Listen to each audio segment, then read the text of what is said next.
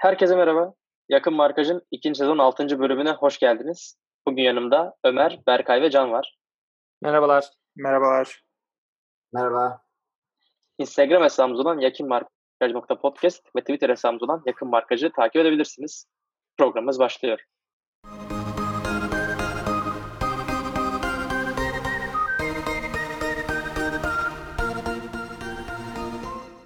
Bugün programda Mert Hakan Yandaş'ı biraz konuşalım istedik. Mert Hakan Yandaş'la Fenerbahçe anlaştı.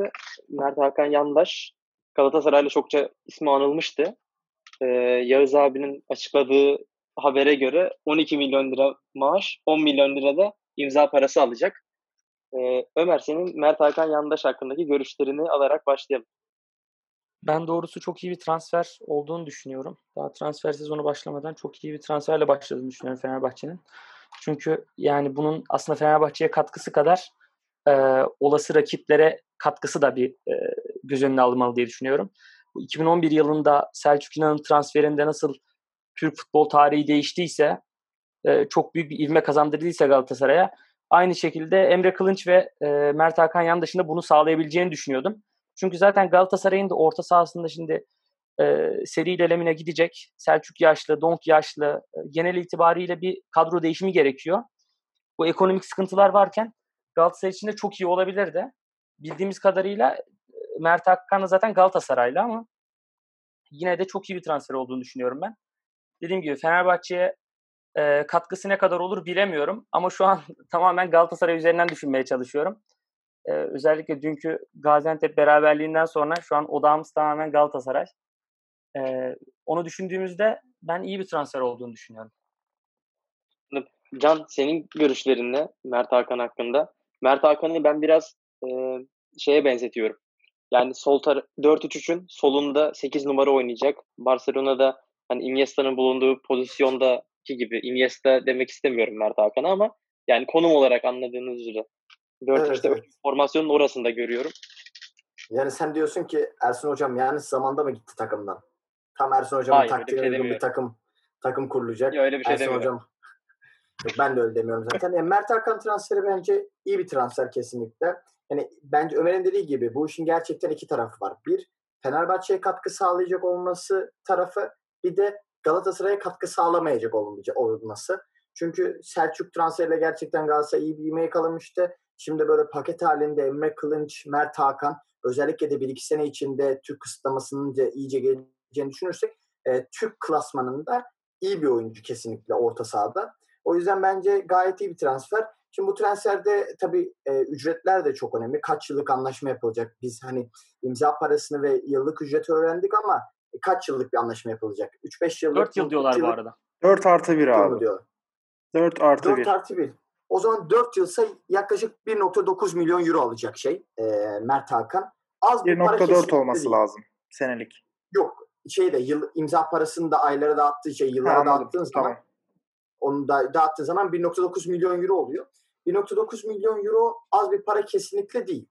Ama Tolga Arslanlara da 2.2 milyon euro gibi paralar dağıttığım bir ortamda en azından bir tık daha aşağıda ve e, Tolga Arslan'dan umarız ki çok çok daha fazla verim verecek e, bir futbolcuyu transfer ettiğimizi düşünüyorum. Ama bir yandan da kadro yapılanmamızı ayarlayamadığımız takdirde Mert Hakan'ın da çoğu transferimizde olduğu gibi e, kaybolabilecek e, potansiyelde bir adam olduğunu düşünüyorum. Yani iyi bir kadroda iş yaparmış gibi geliyor. Takımı baştan e, yükseltebilecek bir oyuncu gibi hissetmiyorum ben şu aşamada. E, ya şöyle ben Can sana katılıyorum. Tek başına bence de bir şey yapamaz. O yüzden az sonra biraz takım yapılanmasını da konuşuruz. Ee, dediğin gibi bu Emre Kılınç'la e, Mert Hakan Yanlış beraber giderlerse özellikle adaptasyon sorunu da yaşamayacakları için şu herkesin mali sıkıntılar çektiği zaman da Galatasaray'ın yeni, yeniden yapılanmaya gitmeye, gitmesi gerektiği zaman da çok iyi iki transfer olurdu. Ayrıca e, doğrusu benim de içime sinen formasyon Fenerbahçe için 4-3-3. Yani iki skorer kanatla e, böyle Ozan ve Mert Hakan Yandaş gibi 2-8 ile oynanacak bir 4-3-3 iyi olur diye düşünüyorum. Bu şekilde şu an e, boşluğunu hissettiğimiz 10 numarayı da transfer etmeden halledebiliriz diye düşünüyorum. Bon servissiz olduğu için e, özellikle hem yaşından dolayı hem de Tolga Arslan'a falan verilen paraları göz önüne aldığında e, kısmen daha uygun kalıyor. O yüzden ben çok iyi bir transfer olduğunu düşünüyorum. Bilmiyorum. Peki- Karşı fikirde olan var mı? Berkay'a dönmeden ben araya bir şey eklemek istiyorum. Yani karşı tam bir fikrim yok ama yine de aklıma geldiği için söyleyeceğim. Ee, Alper Potuk'la aslında pozisyon olarak ben Mert Hakan'ı aynı olmasalar da Mert Hakan'a göre Alper daha kanattı ama Alper de bizde orta sahanın iç tarafında oynamıştı hatırlarsınız. Ersun Geldiği ilk dönemde öyleydi zaten. Kanattan Öyle oynamıştı. 8 numaraydı. Evet ilk sezon iyi de oynamıştı ama sonraki performansını hepimiz biliyoruz. Yani bu yine bir hayal kırıklığı olabilir mi diye de bir so- işte soruyu eklemek istiyorum aklımda. Buyur Ya, Ömer. Haklısın o risk her zaman var. Özellikle Fenerbahçe olunca söz konusu. Yani bizim hayal kırıklığı yaşamadığımız transfer zaten nadir. Ondan dolayı özellikle böyle Anadolu kulüplerinden alınan oyuncularda bunun yaşanma olasılığı çok yüksek. Bilmiyorum artık kulüp kültüründen dolayı mı, taraftardan dolayı mı yoksa bu organizasyonel düzeni sağlayamaktan dolayı mı? Alper'in riski var ama Alper de şöyleydi. O zaman bizde orta sahada çok büyük bir yoğunluk vardı. İşte Baroni, Meireles, Emre, Selçuk, Topal yani çok fazla oyuncu vardı. Kanada geçmek zorunda kalmıştı. Aslında Alper'in düşüşü de orada başladı. Şu an bizim öyle bir e, yoğunlaşma olduğunu düşünmüyorum en azından kaliteli oyuncular anlamında. O yüzden Mert Hakan yan dışında zaten şeyinde oynayacağını, mevkisinde oynayacağını düşünüyorum. Dediğim gibi Ozan Gustavo, Mert Hakan gibi bir orta sahayla yeni sezona gireceğimizi düşünüyorum. Şimdi doğru diyorsun aslında ama yani eee ya Mert Hakan'da benim gözüme batan şey belki formasyon olarak 4-3'e dönüleceği aşikar evet ama ben şeye çok takılıyorum ya bu Galatasaraylık konusuna harbiden çok takılıyorum. Yani sonuçta Tolga Ciğerci gelirken de işte iyi hoş falan diyorlardı. Tolga Ciğerci bir kötü oynadı Galatasaray'ın çöpü oldu. Ne bileyim Serdar Aziz bir sakatlandı Galatasaray'ın çöpü oldu. Yani burada da tekrar Galatasaraylı olan bir oyuncu ve oynamadan Mert Hakan Yandaş övülüyor. Yani daha bu adam oynamadı. Yok abi çok iyi, süper gibi şeyler söyleniyor ama oynamadan daha bunları söylüyoruz. Ee, ve bu Galatasaraylı kimliğiyle geldiğinde bir maç kötü oynatsın o adam Galatasaray diyecek. Tüm taraftar arkasına dönecek bu adama. Yani bu büyük bir sıkıntı. Bundan dolayı ben Mert Hakan konusunda şüphelerim var. Ee, elbette siz bana diyeceksiniz ki kısıtlamalar var, işte fiyatı iyi falan ama daha iyisi alınabilir miydi diyeceksiniz. Alınamadı diyeceğim. Yani belki başka isim söyleyemeyeceğim ama ya bu adamın üstüne yapışacak bu kimlik. Galatasaray kimliği. Benim e, soru işaretim bu. O yüzden karşıyım biraz. Ben ben bu Galatasaraylık meselesinde e, Serdar Aziz ve Tolga Ciğerci'nin Galatasaray'dan gelmesiyle ilgili bir şey olduğunu düşünüyorum. Ve Galatasaray'dan polemikle ayrıldıkları için. Mert Hakan da yani bu adam nihayet Sivas Spor'dan geliyor ve Sivas Spor'u bir per- performans göstermiş. Biz de bir gelecek gördük aldık yani. Üstüne üstlük zaten iki oyuncu da orta saha rotasyonundan gidecek. Hatta üç oyuncu. Sezon sonunda işte iki kişininki bitiyor. Emre'de çıkın, çıkınca e, Mert Hakan Türkiye bize o şeyi verebilir. Orta sahada o aradığımız bir dinamizm var ya böyle ilk Mehmet Ekici geldiği zaman dikine falan koşular yapıyordu belki hatırlarsınız. Evet evet. E, dikine topu taşıyabiliyordu. Ozan biraz falan yapmıştı ya bunu. Mert Hakan belki Fenerbahçe öyle bir etki e, verebilir. Çünkü Fenerbahçe'nin son Kasımpaşa maçında, Trabzon maçında falan da gördüğümüz üzere böyle ileriye o dinam, dinamizm çok eksik takımda. Böyle her şeyi Rodriguez dikine bir koşu atla, bir önüne atalım falan böyle bir e, uyumsuzluk haline gidiyor. Onun için ben faydalı olabileceğini düşünüyorum. Yani Mert Hakan'ın Galatasaraylık meselesinin çok büyük bir mevzu olmadığını, o din, katacağı dinamizmle Fenerbahçe'nin oyununu açabilecek bir oyuncu olduğunu düşünüyorum. Yani Alper etkisi yapabilir. E, yapacağına da inanıyorum. Alper yani ben bu Mert Hakan transferini ben genel olarak kadro yapısı değerlendirmesine de bağlarsam Mert Hakan transferi bence bizim e, takıma daha direkt etki yapabilecek transferleri yapmamızı sağlayacak kapıların açılmasını sağlayacak bir oyuncu. Yani nasıl oluyor? Finansal açıdan bizi zorlamadan transfer ettiğimiz bir adam. Böylece skor sıkıntımız var bizim şu an çok bariz bir şekilde. E, sezondan beri 2-3 tane teknik direktör değiştirdik ve herkes aynı şeyi söylüyor. Bu açıdan önde direkt katkı yapabilecek, belki biraz e, tuzlu olacak ama bize direkt katkı verebilecek tra- oyuncuları transfer etmemize de yardımcı olacak bu oyuncu. Yani şu an Mert Hakan belki direkt bize etki etmeyecek ama orayı götürebilecek bir oyuncu bence. Ve bizim Yani- kanat transferi yapabilmemize de fırsat sağlayacak bir oyuncu. Bu açıdan bu kadar orta saha zaten kalabalık. Mert Hakan gibi bir adam bonservisiz bulmuşsun. Kaçırmak bence mantıklı olmazdı. Kesinlikle. Bence de yani bu mali şartlardayken, bu mali kriterler varken ligin en iyi orta saha oyuncularından bir tanesi şu an form durumuna baktığımızda. Hem de bedava hem de yaşlı değil. O yüzden daha iyisinin çok zor olduğunu düşünüyorum. Ki zaten az önce de bahsettik bu ekici konusunda falan filan. Ekici ayrılacak, Tolga ayrılacak, Emre bırakıyor. Zaten orta sahada aslında bir kalabalıklık var gibi gözükmekle beraber aslında bunların hepsi de gidecek yani. Maaş yükü kalmakla beraber Tolga, Tolga'dan, Tolgacı, e, Tolga Ersan'dan dolayı. E, orada bir kalabalık, kalabalıklık azalacak. Ondan dolayı bu üçlünün e, en azından orta sahayı götürebileceğini düşünüyorum. Ya peki bir şey soracağım. Yani benim şu Galatasaray'la takılmamdaki fazla duruyorum bu konu üzerinde ama e, ya biliyorsunuz Emre Akbaba konusu da geçti geçen transfer dönemlerinde ve işte şey deniyor hani e, Mert Hakan'a şunu diyorlar ya işte şey gibi Emre gibi Mert ol namert olma falan öyle kelime oyunları yapılıyor. Bu adam Galatasaraylı olduğu çok göz önünde ve Galatasaray da istiyor aynı zamanda. Hani sadece Fenerbahçe istedi ve Fenerbahçe bitirdi olmadı. Galatasaray da istiyor. E, Galatasaray'a gitmeyip Fenerbahçe'ye gitmesindeki sebep e, şey görmedi. Ya bu sene şampiyon olurlar, Şampiyonlar Ligi'ne giderim değildi. Çünkü şampiyon olamayacağımız ve Şampiyonlar Ligi'ne gidemeyeceğimiz bu sene çok net. E, ve hani burada para için bize geldiği de çok bariz. Ya para için geliyor. Galatasaraylı kimliği var. Ya bunlar bende tamam iyi bir sezon geçirdi ama Lens diye bir sezon geçirmişti. Şu an Lens'i paketlemek istiyorlar.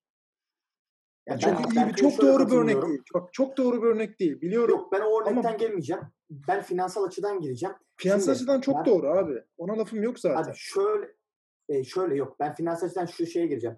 Mert Hakan Fenerbahçe'ye para için geldi de ne kadar para için geldi? Yani Galatasaray bu adama 500 bin euro verecekti de biz 1.8 milyon euro mu verdik? Hayır. Yok, zaten 700 bin kazanıyormuş. Imza, imza parası 500 5 milyon TL imza parası verecekti. İmza parasından düşürecekti. Yani 1.5 1.6 milyon euro kazanacaktı. Yıllık 200 bin euro. Yani ben burada bu olayı Mert Hakan para için Fenerbahçe'ye geldi olarak kesinlikle bakamıyorum. Heh, ne olduğunu da bilmiyorum. Belki yeni bir yapının, e, yeni bir yapılanmanın merkez oyuncularından biri olma hayaliyle geliyor buraya. Ama para için geldiğini ben düşünmüyorum. Bu demek şu demek de olmuyor bu. Bedava oynamıyor Fenerbahçe'de. Evet Galatasaray'dan daha fazla veriyoruz. Ama karar değiştirecek kadar fazla verdiğini kesinlikle düşünmüyorum. Evet ben de iyimser açıdan bakmak gerekirse yani Galatasaray'ın şu an yani her oyuncu bence Galatasaray'a gider Fenerbahçe'den aynı para veriliyorsa. Fakat burada para dışında şöyle bir etken olmuş olabilir. Ee, işte Emre Belezoğlu'nun idolü olduğunu söylemiş galiba bir röportajda Mert Hakan. Hani öyle bir durum Emre çok ısrar ettiyse takımı senin üzerine kuracağız işte orada şöyle olur ama burada sen lider olacaksın. İşte lider oyuncu olmak, e, takımın yüzü olmak bence çok önemli yani. Bir insan futbolcu olmak isterken zaten bunun için bence futbolcu oluyor. Yani tamam paralar çok iyi milyon liralar, milyon eurolar ama yani statta senin fotoğrafının olması, reklamda senin çıkıyor olman, bir numara olmak bambaşka bir duygu bence. Ondan dolayı Mert Hakan'ı biraz bununla da zehirlemiş olabilirler diye düşünüyorum ben sizinki ben konuyu gelecek gelecek seneki kurguya getirmeden sizinkileri biraz tekrar gibi olacak ama katılıyorum. Yani ben bana da aynı para verilse ve karşıda Fatih Terim'in olduğu bir yapıya ben de giderdim. Ya ben derken yani Mert Hakan'ın yerine koyuyorum. Mert Hakan'ın için diyorum. Futbolcu değilim zaten. Ee, ama burada Emre'nin büyük bir katkısı olmuş olabilir, etkisi olmuş olabilir daha doğrusu. Ve gelecek sezon yapılanmasının da Fenerbahçe e, bir sürü orta sahada kaybedecek. Yani birkaç kişinin sözleşmesi gidiyor. E, yine böyle bir 8-10 transfer görebilecek miyiz sizce Fenerbahçe'de? Gelecek e, seneki bu takım kurgusu nasıl şekillenecek Ömer? Senin e, görüşün nasıl? Nasıl bir yapılanma olacak? Şöyle, e, bence öncelikle iki, iki bek transferiyle başlayabiliriz. İki bek transferi olacak zaten hem İsla gittiği için. Hasan Elle sözleşme yenilense bile bir tane sol bek alınacağını düşünüyorum. İki beki kenara koyduk. Kesin bir tane stoper alınacak. Üç. Orta sahaya zaten Mert Hakan alındı. Dört en az iki tane kanat alınacağını düşünüyorum ben. Öyle olunca da zaten en az altı tane oyuncu yetmiş oluyor ki bunların hepsi 11 için. Yedek stoper lazım, yedek bek lazım, yedek forvet lazım. Yani bunların hepsi zaten var. Ama bence e, direkt 11'e 6 oyuncu lazım ki muhtemelen zaten üçü de kesinleşmiş vaziyette. Yani Caner Gökhan ve Mert Hakan oldu. Caner Gökhan'ı 3 eksik ben görüyorum. 3 transfer yani. gerçekleşti mi demek istiyorsun? Yoksa Caner Gökhan'ın da transfer 11... bence gerçekleşti. Caner Gökhan'ı 11'e yazdı mı peki? Yani ben zaten gelmeleri taraftarda değilim. 11'e yazma taraftarı değilim ama geldiler ve 11 için geldiklerini düşünüyorum ben. Caner, Caner gelip de yedek gelecekse 31 yaşında 32 yaşındaki Caner'i biz niye alıyoruz zaten? Gökhan'ın bence yedek için falan geldiğini. Caner'in de ben 11 için geldiğini düşünüyorum ama ikisinin de ben de karşıydım zaten. Önceki yayınlarda da söylediğim gibi. Ya ben Can, Ömer'in sen ne diyorsun? Ben Ömer'in iyimserliğini e, gerçekten gülerek izliyorum. Neden gülerek izliyorum? Çünkü Ali Koç bile adam bir hafta evvel dedi ki seneye için ilk 11'e direkt ilk 11'e 2-3 oyuncu alacağız dedi. Yani başkan bunu şey gibi söyledi. Yani 2-3 oyuncu alacağız ha. İyi bir şey bu anlamını söyledi. Ömer 5-6 tane direkt ilk 11'e oyuncu diyor. Umarım böyle olur. Ama ben böyle olacağını kesinlikle düşünmüyorum. Ee, belki kafasında kafalarında karşılaştıkları ilk 11 oyuncu klasmanları farklı olabilir ama e, yani ben böyle olacağını gerçekten düşünmüyorum. Caner Gökhan konusunda da yani e, En Sakala'yı transfer etti Beşiktaş. Caner işte sosyal medyada bir şeyler yapıyormuş. Babası takip ediyor falan. Yani ateş olmayan yerden duman çıkmaz muhabbetine geliyoruz bence. Sanki istemesek bile Caner geliyor gibi. Gökhan konusunu istemeyerek diye ben bakmıyorum. Ama ben bunları detayına girmektense yani şöyle düşünüyorum. Ben Ali Koç yerinde olsam Fenerbahçe kulübünden nasıl hani beni bir sonraki kongrede nasıl elerlerin stresini çizsem ilk iki senem ancak bu kadar kötü geçer ve üçüncü senede de gerçekten Caner gibi bir adamı transfer ederim. Yani Ali Koç nasıl kendi kuyusunu bir insan kazarın örneğini veriyor bence. Hayretlerle izliyorum. Onun dışında da e, ben ağırlığın kesinlikle e, taktik belirlendikten sonra hücumcu kanat oyuncularına yapılması gerektiğini düşünüyorum. Bu bağlamda da olacağını ümit ediyorum. Çünkü şu anda transfer edeceğimiz hani bekler de, transfer ettiğimiz Hakan Mert de bonservis bedeli ödemeden alacağımız oyuncular. Yani sanki bir finansal e, kısmı, finansal durumu hücum yönüne saklıyormuşuz gibi geliyor. Bu benim ümidim de aynı zamanda. Umarım böyle olur. Çünkü e, takıma hangi hoca gelirse gelsin her zaman biz gol atamıyoruz. Gol atamayınca da sıkıntıya giriyoruz. Hep bu şeyde yuvarlanıp gidiyoruz biz. O açıdan ben umarım hücum oyuncularının en azından oyuna direkt gole katkı yapabilecek hücum oyuncularından, kanat oyuncularından yana kullanılması gerektiğini düşünüyorum e, bu transfer döneminde. Şöyle Can, dedin ya Ali Koç 2-3 transfer dedi diye. Ben bunu hani bonservisle olacak diye değerlendirmek istiyorum. Çünkü hani 2-3 transfer yapacaksın okey. 2 bek alacaksın garanti. Yani 2 as bek almak durumundasın. E bir tane orta saha alacaksın. Emre gidiyor. Kruz'e gitti. 3 tane aldın bitti mi? E stoper Emre yok gitti, zaten Kruz'e takımda. gitti, Kanat yok zaten takımda. Gitti, Yani gitti. takımda zaten önceki seneki eksikliklerden üzerine zaten sözleşmesi biten, futbolu bırakan, sözleşmesini fesheden bir sürü as oyuncumuz var bizim. Yani Ama bunları doldurduktan senin- sonra üzerine 3 oyuncu alacaksan yine okey. senin paran yok ki. Hani o yüzden zaten şu an Mert Hakan'ın transferinin iyi olduğu çok bariz bence. Senin paran yokken böyle oyuncu alabildiği, alabiliyorsan kaçırmaman lazım. Senin de para getirebilecek iki tane oyuncu var bende. Yarımda Jailson diyelim. Ama bence ana iki oyuncu var. Bir Mia Zayt gittikçe transfer değeri düşüyor. İki de Vedat Muriç. Şu anda piyasa değeri 9,5 milyon euro. Yani bu iki oyuncuyu satınca olabiliyor. Ki Vedat'ı sattığında kesinlikle en az Vedat kadar iyi bir oyuncu alman lazım. Ve daha az bir ücret alman lazım. Zor. Yani olaylar iyice anladın mı? Zora giriyor. O yüzden ben gerçekten 2-3 oyuncudan fazla bizim ilk 11'e direkt katkı yapacak ve bonservis edebileceğimiz transferler yapabileceğimizi düşünmüyorum. Maksimum 2-3 Evet, tane. evet. Çünkü bizim öyle bir paramız yok.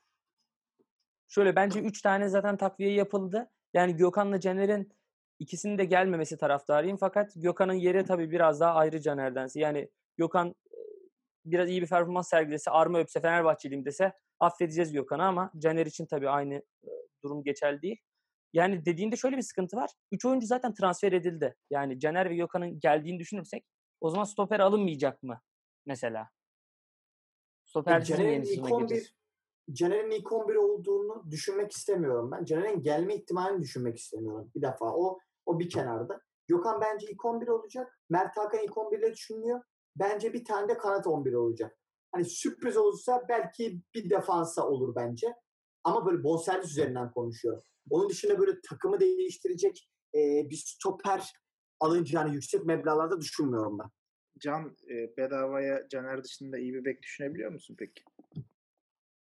Ben Caner'i Yani, hani beklediğinden ekonomi, ekonomi açısından bakıyorsak abi Abi Caner Caner bazı Fenerbahçe taraftarlarını stada getirtmemeye yemin ettirir. Evet Yani ben Caner'in ben bizden ben ayrılışı gitmeyeceğim. çok sıkıntılı.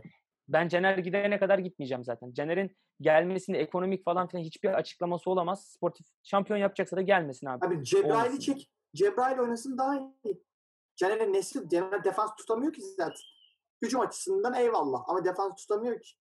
Ya da Caner'i Hasan'la bu arada ben de savunmuyorum da ben sadece Mert Hakan konusundaki savunmanızı tam tersine Mert savunuyorum. Ama Hakan çok formda Çok bir oyuncu. bambaşka. Bambaşka bir durum.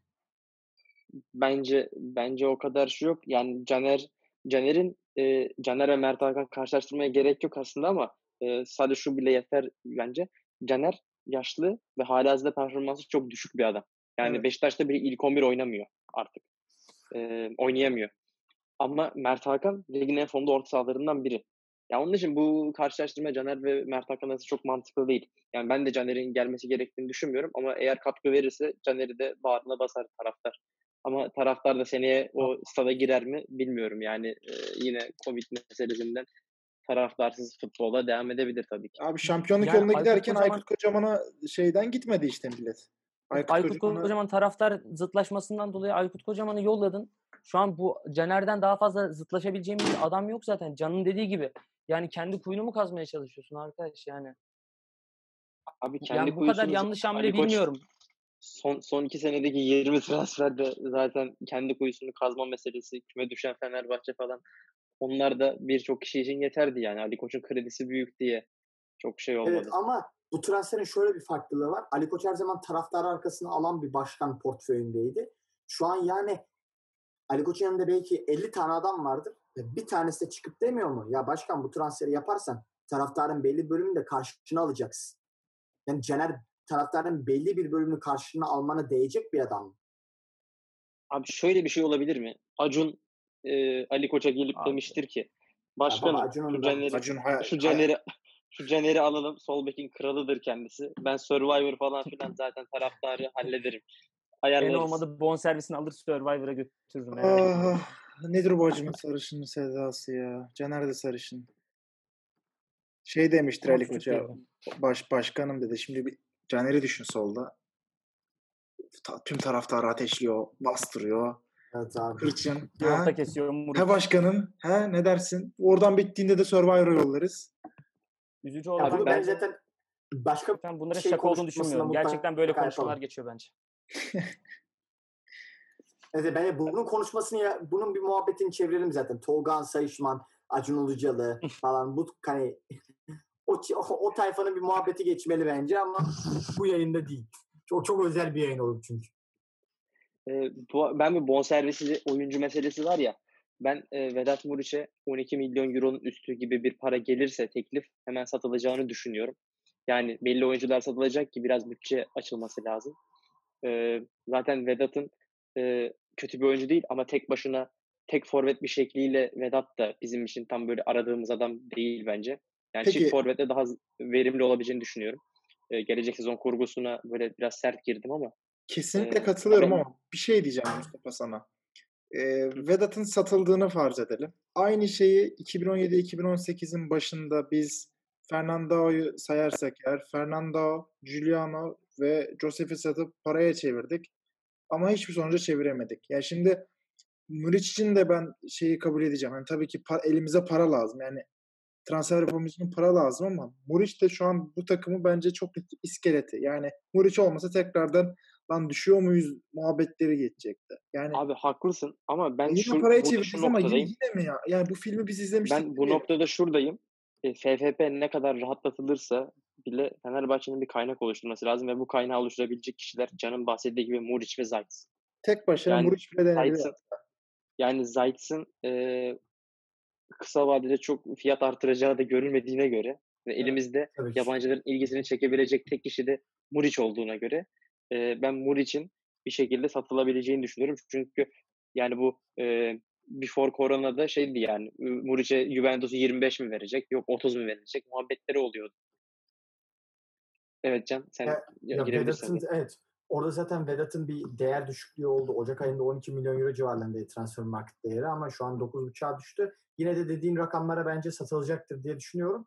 Berkay'a da bir yandan hak veriyorum. Gerçekten değerli bir futbolcuyu elden çıkarmayı konuşuyoruz şu anda. Zaten bence burada Ali Koç'un son sınavı oluyor. Yani Ali Koç final sınavına giriyor gerçekten.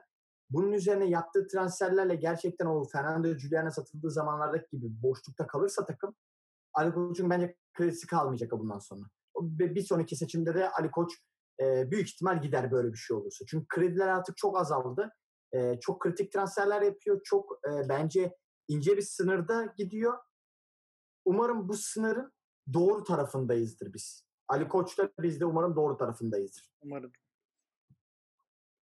Gelecek sezon tarafını biraz daha teknik direktörle de öğreneceğiz. Teknik direktör hala belirsiz. Böyle gizli duruyor. Şey de olabilir. E, Erol Bulut da olabilir. Pellegrini de olabilir. Pellegrini ile ilgili bir gündem de var son zamanlarda. E, benim dikkatimi çekiyor. Ama spekülasyon da olabilir yani biraz şey Pellegrini konusu. Menajeri çok konuşuyor onun da ya. Evet. Çok Evet, biraz öyle bir durum Bence var. menajer oyunu yani. Evet. Şey değil. PR yapmaya çalışıyor. Pellegrini'ye verecek paramız da yok. Pellegrini istediği transfer bütçesini karşılayacak paramız da yok. Gölge yapmasın yani.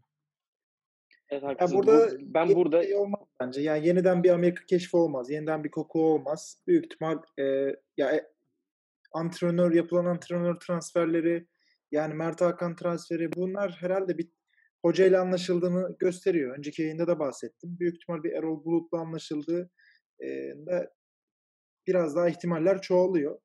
E, yani bu onun ışığında geçecektir herhalde bu süreçte. Bedavaya alalım hem de Türk alalım şeklinde geçecek gibi duruyor. Zaten bir Şampiyonlar Ligimiz yok. Zaten bir Avrupa Ligimiz yok.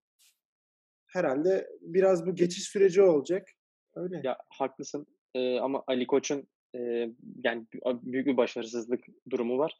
Bu başarıyı devam ettirmek için e, biraz bir şeyler yapması gerekiyor. Yani takımı e, abi takımı işte 5. yaptık falan filan diyerek e, devam edebilecek bir durumda değil. Çünkü Fenerbahçe'nin durumu belli ve uzun süredir bu kadar kötü, kötü bir durumda.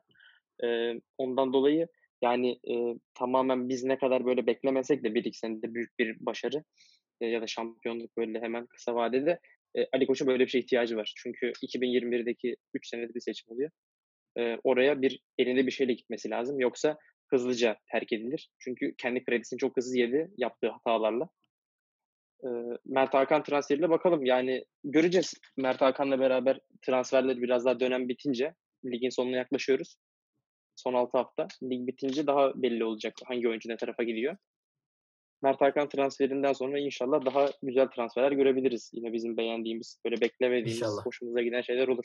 İnşallah abi. Ama- Bir de yani oynamadan oynam yani Fenerbahçe çubukluğu giyinmeden oynamadan oyuncuyu da övmeyelim. Övdüğümüz yaşamıyor. Dün gittim Galatasaray maçını izlerken Skidika mıdır, Sedikide mıdır bilmiyorum söyle, bilmiyorum adını. Adamı gömdüm. Karşı tarafı gömdüm. Adam hemen asist yapıyordu. Yani karşı tarafı gömdüğüm hemen iyileşiyor. Bizim tarafı övdüğüm hemen gömülüyor. Yani Mert Hakan'ı da övmeyelim. Lütfen oynamadı. Ya zaten değerlendirdiğimiz bence bizim genel itibariyle Galatasaray'a gitmemesi finansal şartlar ve şu anki şeylerde olabilecek en iyi şeylerden bir tanesi yani. Yoksa Mert Hakan, Iniesta falan demiyoruz. Yani kimse tabii bu şey. Abi okuyorum ben okuyorum ya bunları insanlar diyor ya. Abi ya sen Twitter'a Twitter'a gireceksen oho zaten. Boş ver ya. Aynen, Abi, Twitter o yani bu- tri- abi tribünde yanımızdaki insanlar yani. Abi Okuma diyorsun abi da. Ersun Yanal geri geliyor. Hadi Ersun Yanal geri geliyor Twitter'da. Sen şey yapma boş ver onu. Ya zaten kulüp Bu takipten zaten- çıkmamış. Kulüpten ta- takipten çıkmamış. Ersun Yanal'ı tekrar takip mi etti ne oluyor falan. Dedim oğlum susun Yapma. lan girdapa girdik ya. Ersun Yanal Ersun. Lan adam dur gitti yeter Adam, çağırma bir adam daha. bile dur. umudunu kaybetti. artık. Yeter. Abi bu kulübü bu kulübü bu kadar kötü hale getiren biri de Twitter'daki e, troll ekibidir. E, buradan büyük bir ekibi karşımıza alıyoruz ama daha doğrusu ben ekibi mi almam. fenomen ekibi? E, böyledir yani. Yeter. Çoğul konuşma Mustafa. Çoğul konuşma. Ben karşıma almıyorum. Ben işte ben Yağız- aldım. o abi. Yağız ben abici. diyorum ki ben ben ben ben alıyorum. E, Ha, harbiden Direkt. Yağız abiye selam söylemedik ya. Yağız abi selamlar. Umarım seni Yayının burasına kadar dinliyorsun. Kanalımızda diyecektim. Podcast'imizde. Konuk edin. Bence dinliyor. Ben dinlediğini düşünüyorum. Tabii tabii. Abi o zaman Yağız abiye e, çok yakında güzel transfer bombaları açıkladığı bir e, dönem dileyelim. Bir sonraki bölüme kadar görüşmek üzere. Yakın markajda kalın. Yakın markajda. Görüşmek üzere. Görüşmek üzere. Arkası gelmez dertlerimin Bıktım illallah Arkası gelmez dertlerimin Bıktım illallah Biri biterken öbürü de başlar Vermesin Allah Biri biterken